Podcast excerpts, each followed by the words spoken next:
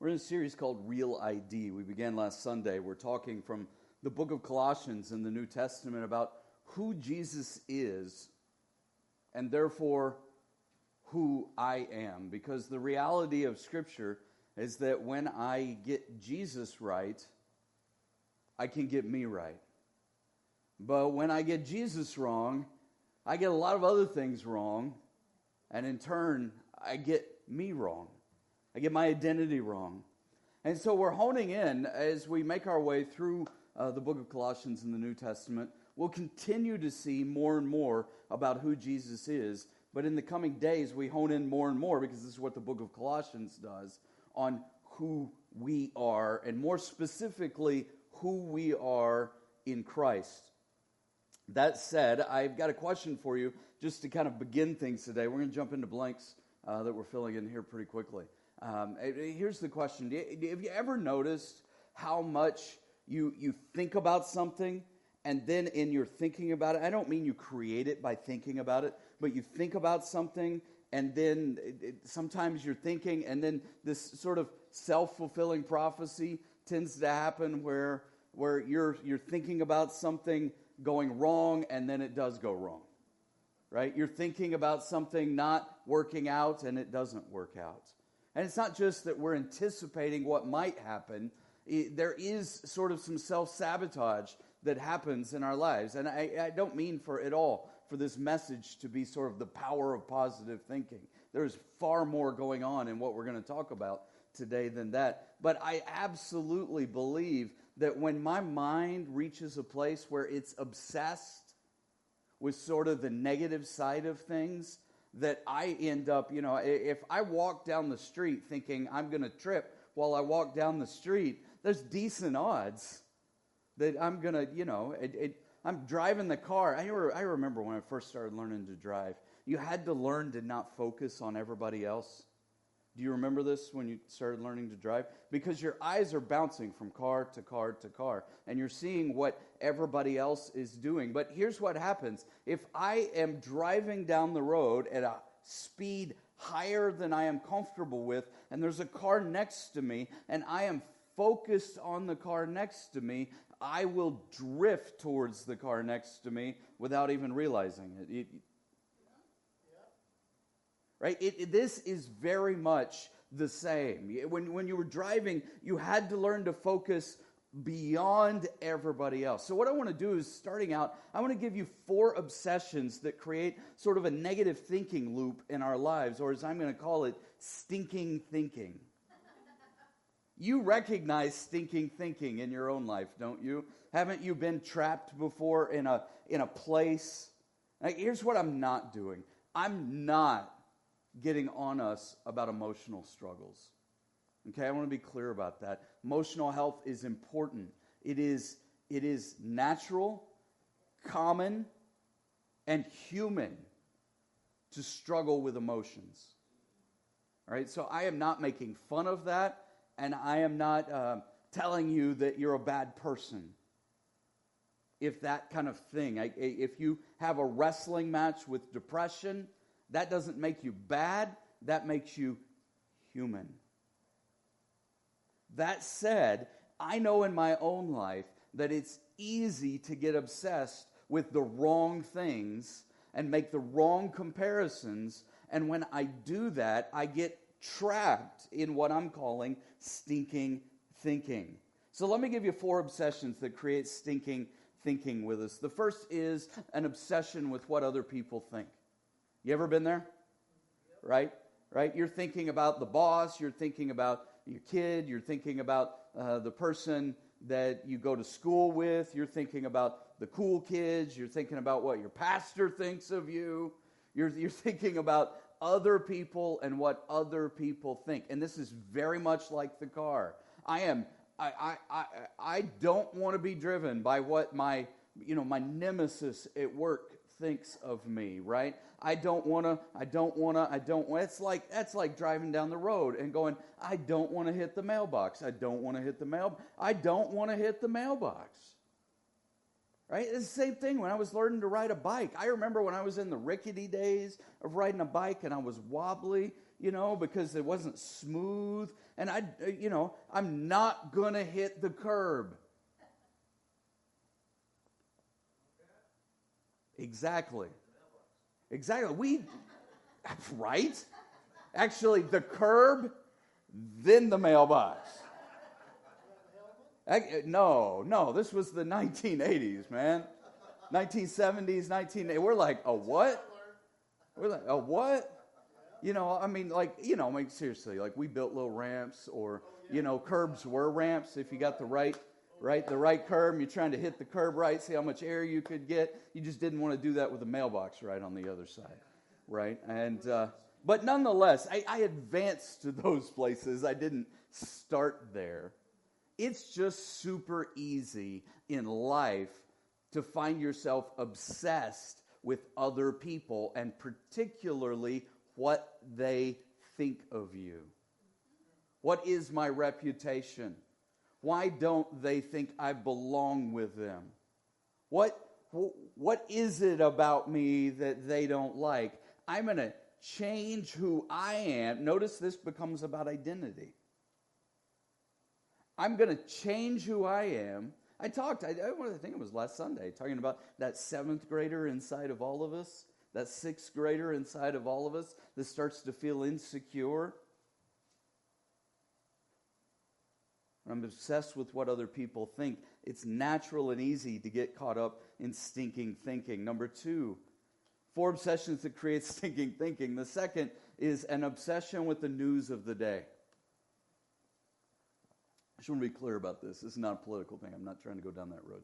This is just the. Have you noticed that um, when you turn on the news, it's rarely like let's do a feature on a positive story where a guy helped a puppy or a grandma across the street? Right? The news is never that, right? In the news cycle, they say if it if it bleeds, right? Right? And so the news of the day can be overwhelming. So here's what we do we shift from news on the radio. Do y'all still have radios in your car? You know, that old, old technology? Oh, yeah. Moving on up. Eight track in the car. That would be an impressive car at this point. So you're, you're listening to the news of the day on the radio. And you go home and you need some background noise. We're not very comfortable with silence in our homes these days. So we pop on the TV, right? Right? And what's on? Right? News. So we run the news of the day. And we've got to catch the local news. We've got to catch the, the, the, the political news. We've got to catch the world news. We've got to catch the. And so they run through all of this news. And I don't know if you've ever done this on your favorite news channel, whatever your favorite news channel is. If you were to turn it on at 8 a.m. and let leave it on until like say 8 p.m., you're going to hear the same story 30 different times.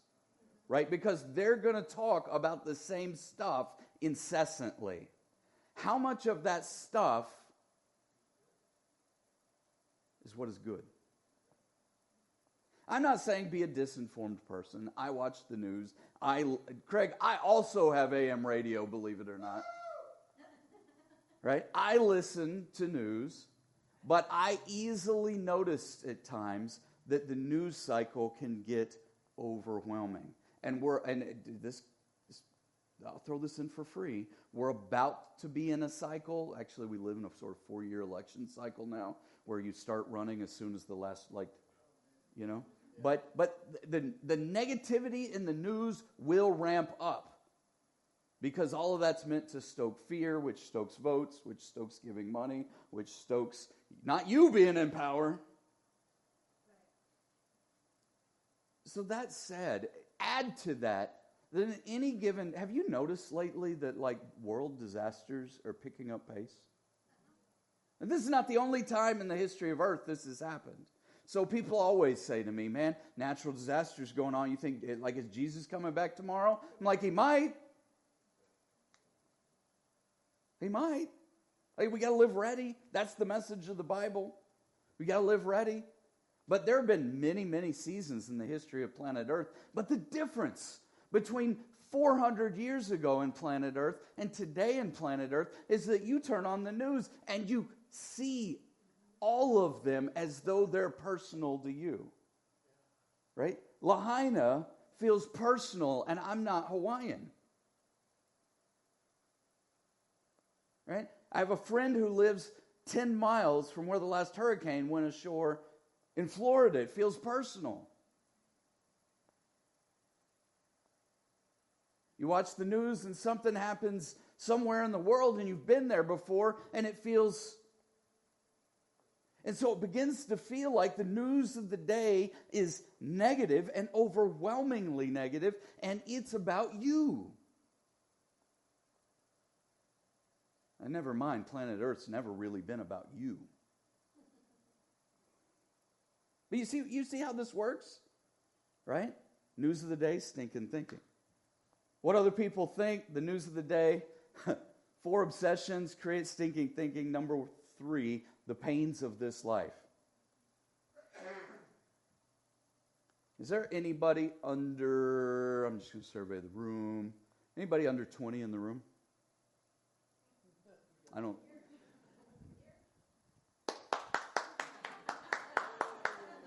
Good job.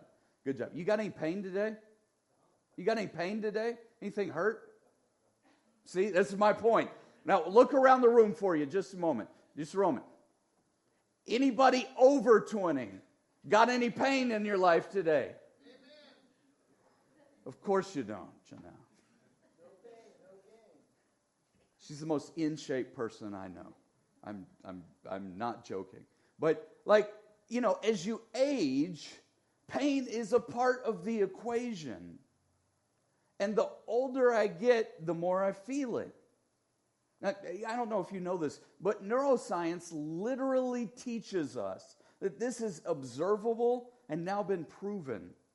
That the more I think about my pain, the more enhanced is my experience of that pain.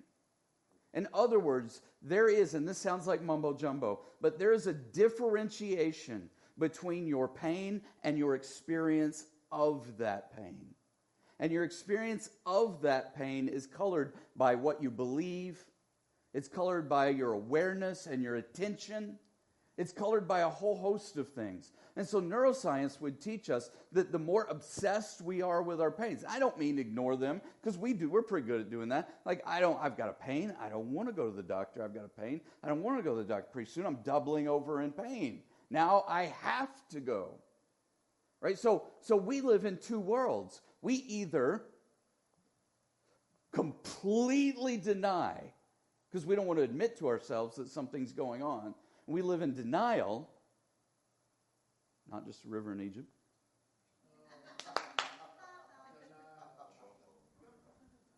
or we live in obsession with our pain.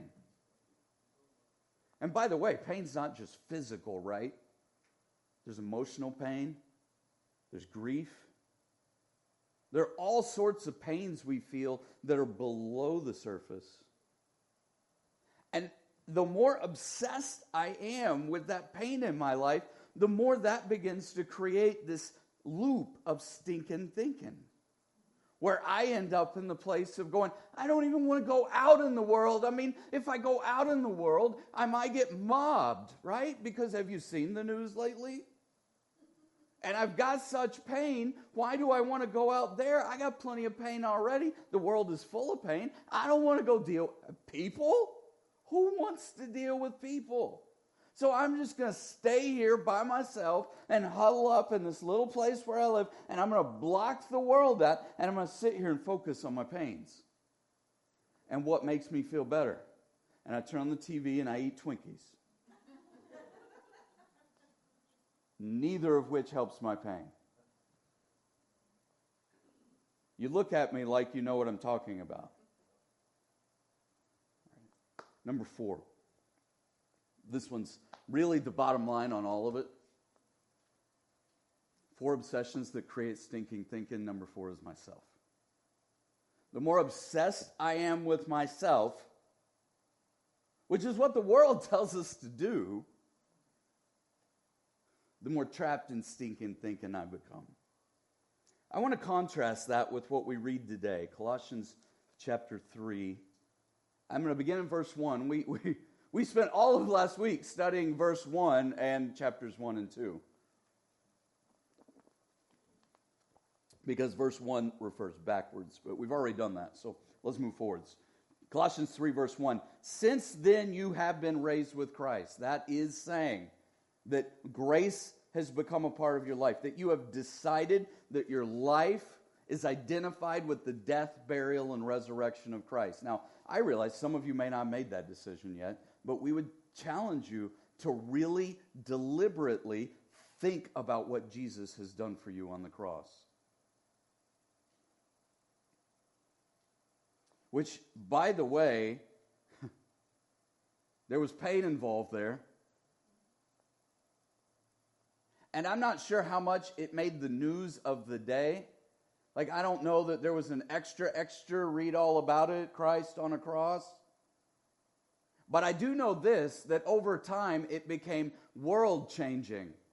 And it became such news that they called it the good news. That's literally what the word gospel means the good news. Since then, you have been raised with Christ. Set your hearts. Why am I pointing at my mind? Set your hearts on things above, where Christ is, seated at the right hand of God, and set your minds on things above, not on earthly things. For you died, and your life is now hidden with Christ in God. And when Christ, who is your life, appears, then you will also appear with him in glory.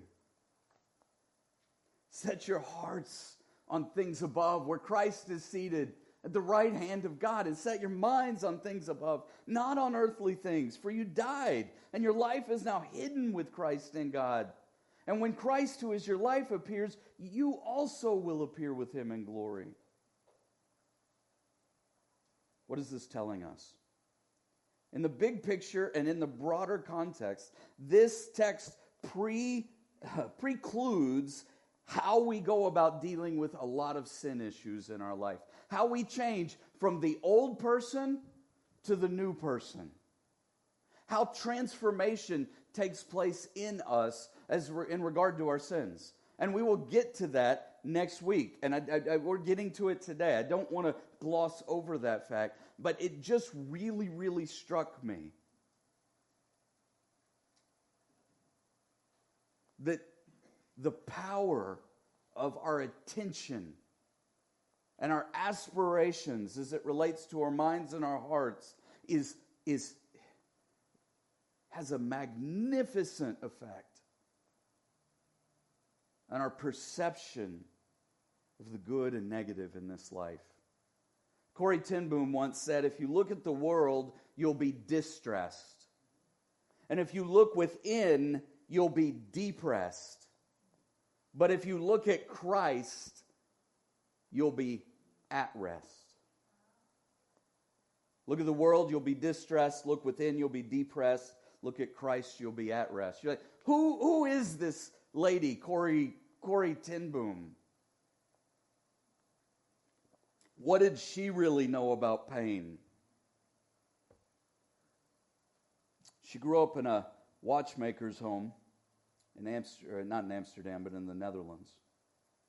And with her father and her sister, she worked in this watchmaker business, but they used that business also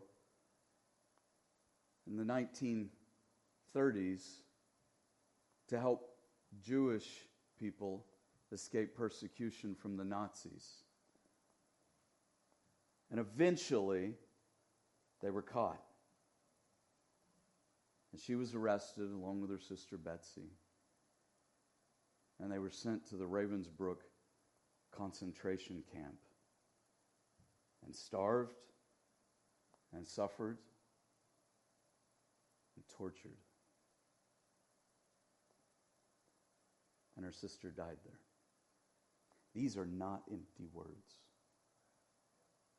This is about the hope of the gospel. If you look at the world, you'll be distressed. If you look within, you'll be depressed. If you look at Christ, you'll be at rest. So that drives me to this, and the one thing I want to convince you of today, if you're just continuing in and filling in notes with me at the bottom of your notes page, the one thing that this message is about. I need to focus my identity on the only opinion that has ever really mattered the opinion of Jesus. Because when my obsession is about my opinion about everything, guess how others begin to perceive me when it's clear that the only thing I care about is my own opinion? If every time we get together, all I talk about is me, does that come across very well? Right? It's all about me. You're all about me. The world is all about me. Right? That, that's pretty negative. That, that pushes people away. If I focus, instead of focusing on me, the only thing that matters in my life is you, and I'm focused on all of your opinions. I stand before you every week. Sometimes I sit, which I will probably a good part of the rest of this message. And I share the gospel with you. But if I live for your opinion, we had a good Sunday, I feel good about myself. We had a bad Sunday, I feel bad about myself. You say, what defines a good and bad Sunday? Your smiles? I don't know. Your laughs? I, I don't know. Right? The reality is, I can't live for your opinion. Any given week, sometimes I get one of those you know, cards. It was a great job, Brian. Thank you. Sometimes I get those cards that go, I'm not so sure you got this one right. Or worse. I, I, I can't live for human opinion. The opinion that matters is the guy we're talking about. It's the only opinion that's ever really mattered the opinion of Jesus.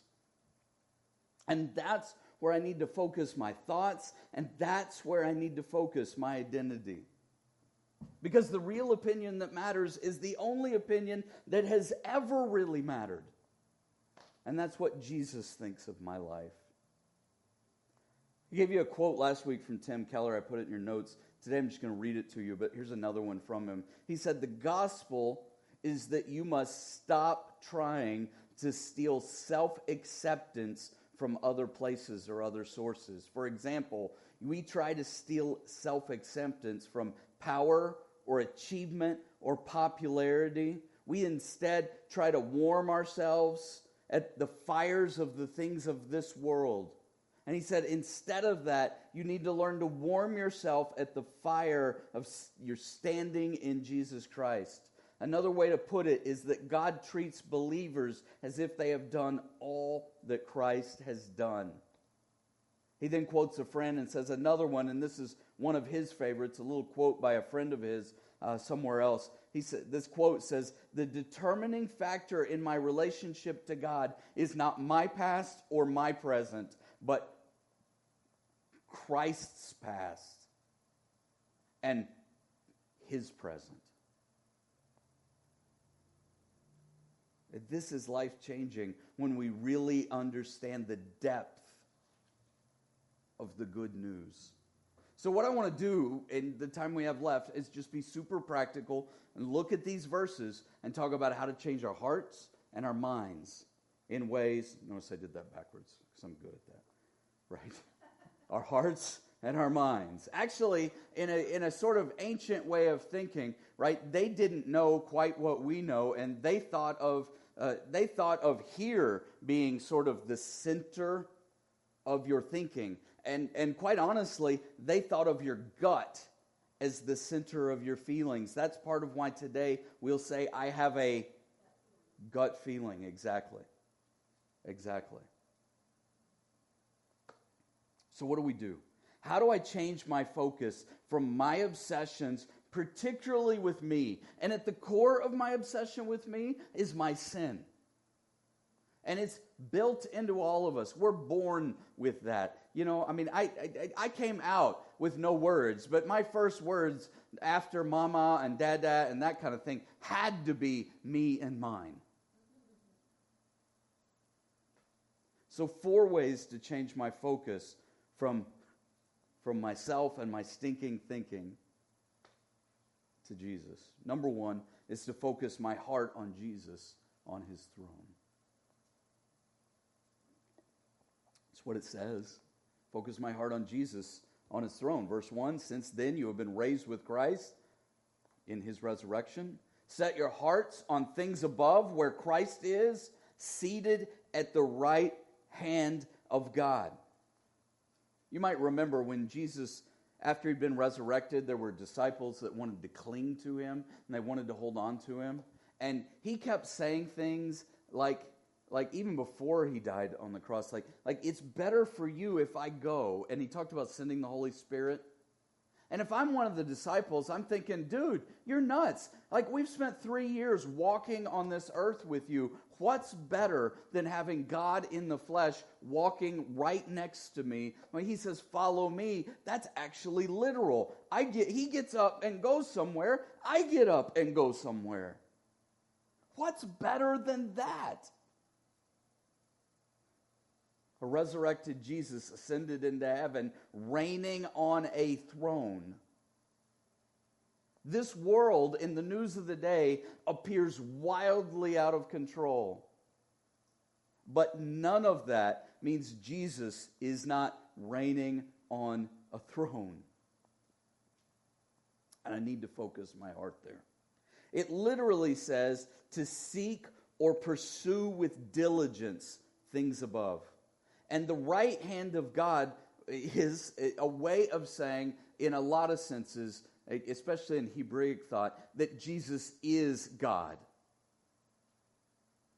Because this position of authority and honor and majesty is reserved for God Himself. So to be at the right hand of God, again, we would say like right hand person, right hand man, is the seat of honor it is the seat of majesty. It is the seat of authority. And when I'm obsessed with stinking thinking and I'm caught up in that cycle, do you know who I have in the seat of honor and majesty and authority? Me. This is why I said life's never been about you. And when I come to the place where I focus my heart and the aspirations of my heart on Jesus and his throne. And if you want to know what it's like to avoid a focus of Jesus on his throne and to be obsessed with ourselves, we'll get to it next week where it says, Put to death, therefore, whatever belongs to your earthly nature uh, sexual immorality and impurity and lust and evil desires and greed. And we'll work our way through that next week. But, but it is so natural to get caught up with an obsession of the wrong things in our hearts. So I need to focus my heart on Jesus on the throne. This makes sense? Let me, let me give you the application that I know you will need in the coming months. But what about how the world is all messed up? And what if the other dude on the, or dudette, I'd love to have a female president, I'm just saying. That doesn't mean I agree that any given person should be president of the U.S. I just think, you know, like in my mind, like, why not? It's about time. But all of that said, any dude or dudette that is elected, somebody in this room is going to say, oh my, it's the end of the. Like, let's leave that to REM. Right? They already know it.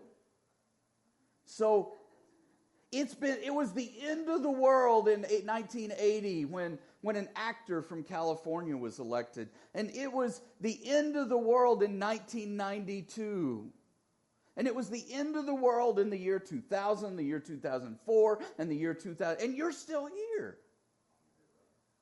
Right? Can you imagine being roman and like they change out caesars and you go oh one evil dude who wipes out people at a moment's notice, it's the end of the world. Now we got another one.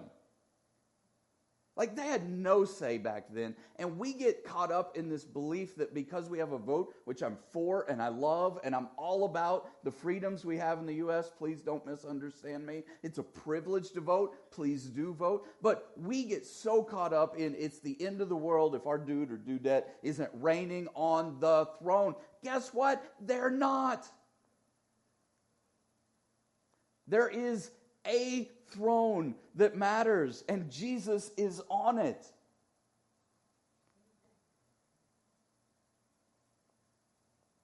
Sorry, I might got a little animated there. Number two, focus my mind on what matters for eternity. My heart on Jesus on the throne. This is very similar. Focus my mind on what matters for eternity. In other words, don't confuse what matters now with what matters most. Literally, this could be translated habitually or with regularity, set your mind or your attention on things above, not on the things of the earth or things on the earth. Someone has said that our feet must be on earth, but our minds must be in heaven. That this is not to suggest, as as a preacher from years past, D.L. Moody once said, that we become so heavenly minded that we are no earthly good. It means rather that our practical, everyday affairs of life get their direction from Christ in heaven. It means that we're going to look at earth from heaven's point of view. That I want to see life, I want to see earth, I want to see people the way Jesus sees them. That we are here, if you think about it deeply, to bring heaven to hearts and minds. And then together in the community of faith, as we bring heaven to our hearts and minds, together we bring heaven to earth. But what we often do is skip that first step and then we lose credibility because we want others to have heaven in their hearts and minds, but we want our minds and thinking to be focused on things down here.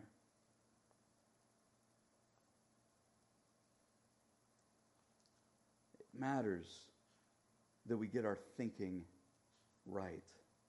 Now, it's really, really easy to, to flip the script on this one and get it wrong, right? Where we're, where we're just butterflies floating in the heavens. We're like, oh, I've transcended to the other side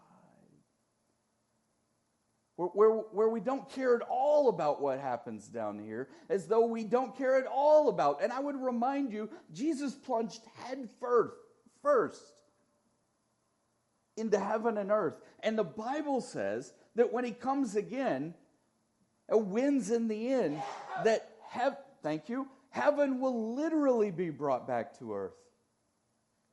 So it's not that this place doesn't matter. It's not that the people down here don't matter, it's that we need the perspective of heaven. Number three, I need to focus my past, my present, and my future on what Jesus is doing in my life. My past, my present, my future on what Jesus is doing in my life. You remember a minute ago I talked about our pains. Glad you don't have any, brother.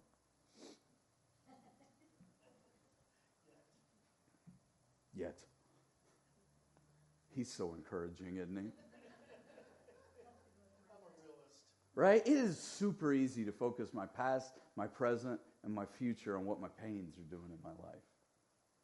Or what other people are doing in my life. Or right? I need to focus all of the timing of my life on what Jesus is doing. Look at how this is worded.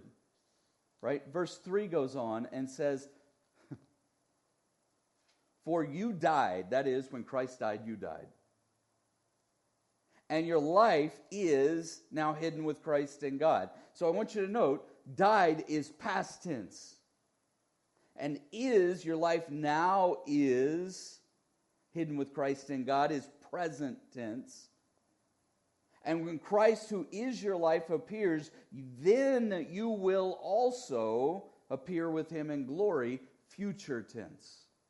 This goes past, present, future, all revolving around what Christ is doing and has done in my life. Y'all are really smart. We, we can do like two minutes of theology here, all right? Can you just work with me on this? You can do this, all right?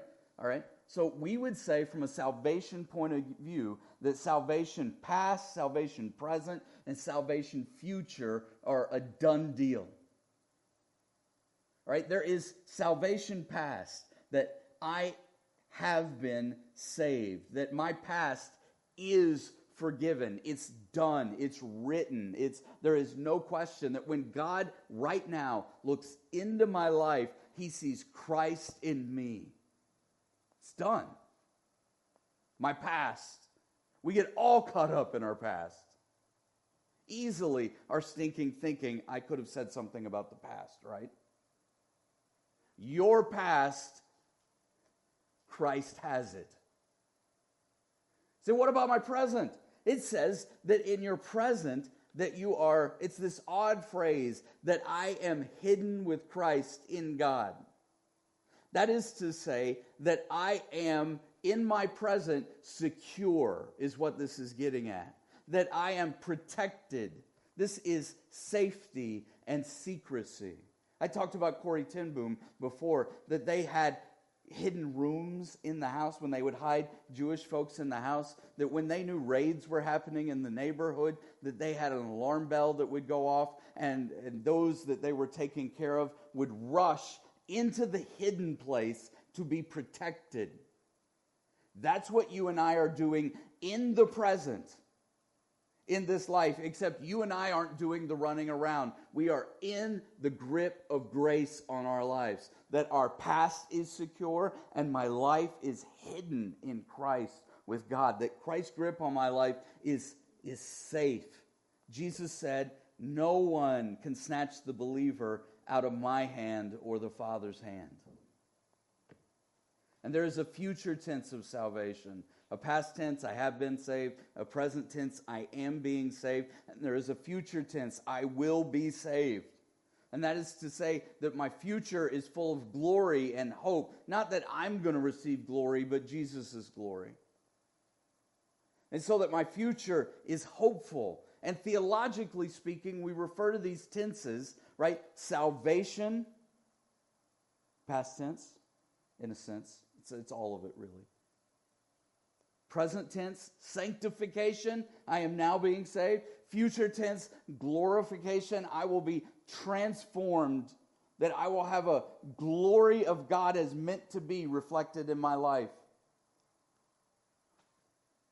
All of this is to say that this good news of Jesus, none of it is about me, other than the fact that I don't deserve it, because I really am a broken, pain experiencing, stinking thinking. I'm a, I'm a human being. I am a sinful person. And Jesus plunged headfirst into this world, died on the cross for our sins to change us. Past, present, future. Number four, I need to focus my life's purpose on bringing the kingdom of heaven to the kingdom of earth. When I read kingdom, I, I, was taught this a long, long time ago. Kingdom has a king. So to bring the kingdom of God or the kingdom of heaven to earth is to bring the rule and reign of God or the rule and reign of Christ to the hearts and minds of people. We are left here with a purpose. We are people on mission. When we, when, when we give away pizza in a few weeks to the University of Oregon, we're, living, we're not giving away pizza for the sake of pizza. Right? We're not trying to advertise the best pizza place in town. Hey, all these U of O students, here's the best pizza. Now, it's good pizza, isn't it? It's one of the best pizzas right? We give away really good pizza, but we're not going, hey, everybody, look at this pizza, right? Along with the, what were we doing last week?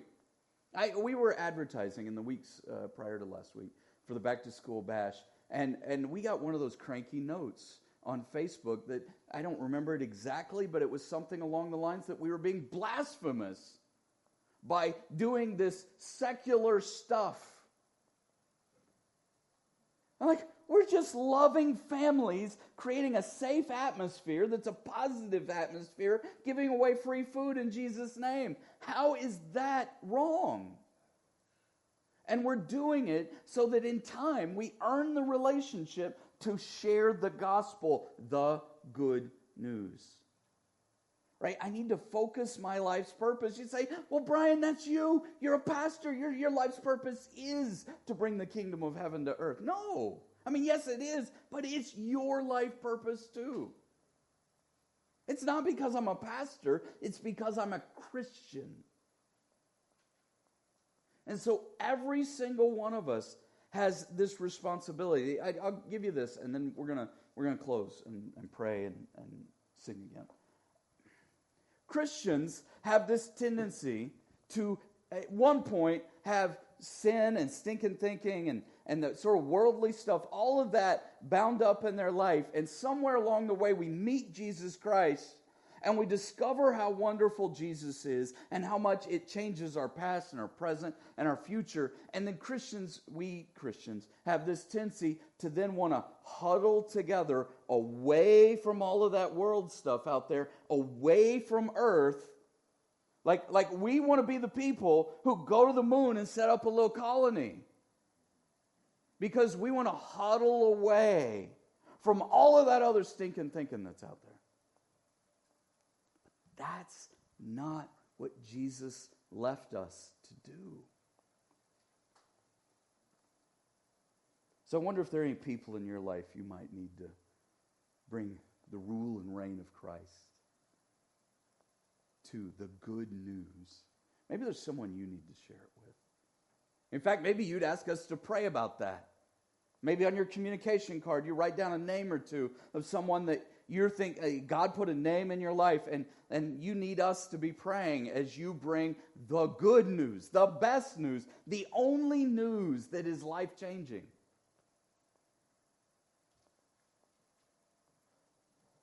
I was in our services, uh, my sermons particularly, with two prayers. The first is a prayer of salvation, the second is a prayer of application.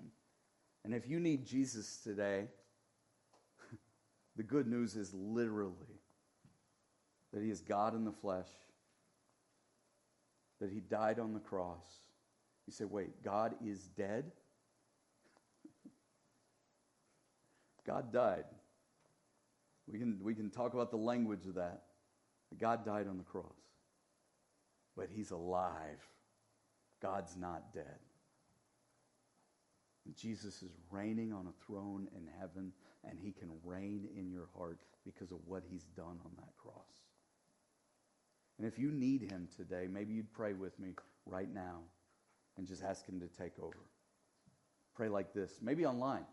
Dear Jesus, I don't deserve you. And I confess that I am a sinner, that I fall short. And I thank you that you died for my sins. So please forgive me. Please take over my life. Please live inside of me and bring the kingdom of heaven to me because I'm not a king or I don't have a kingdom.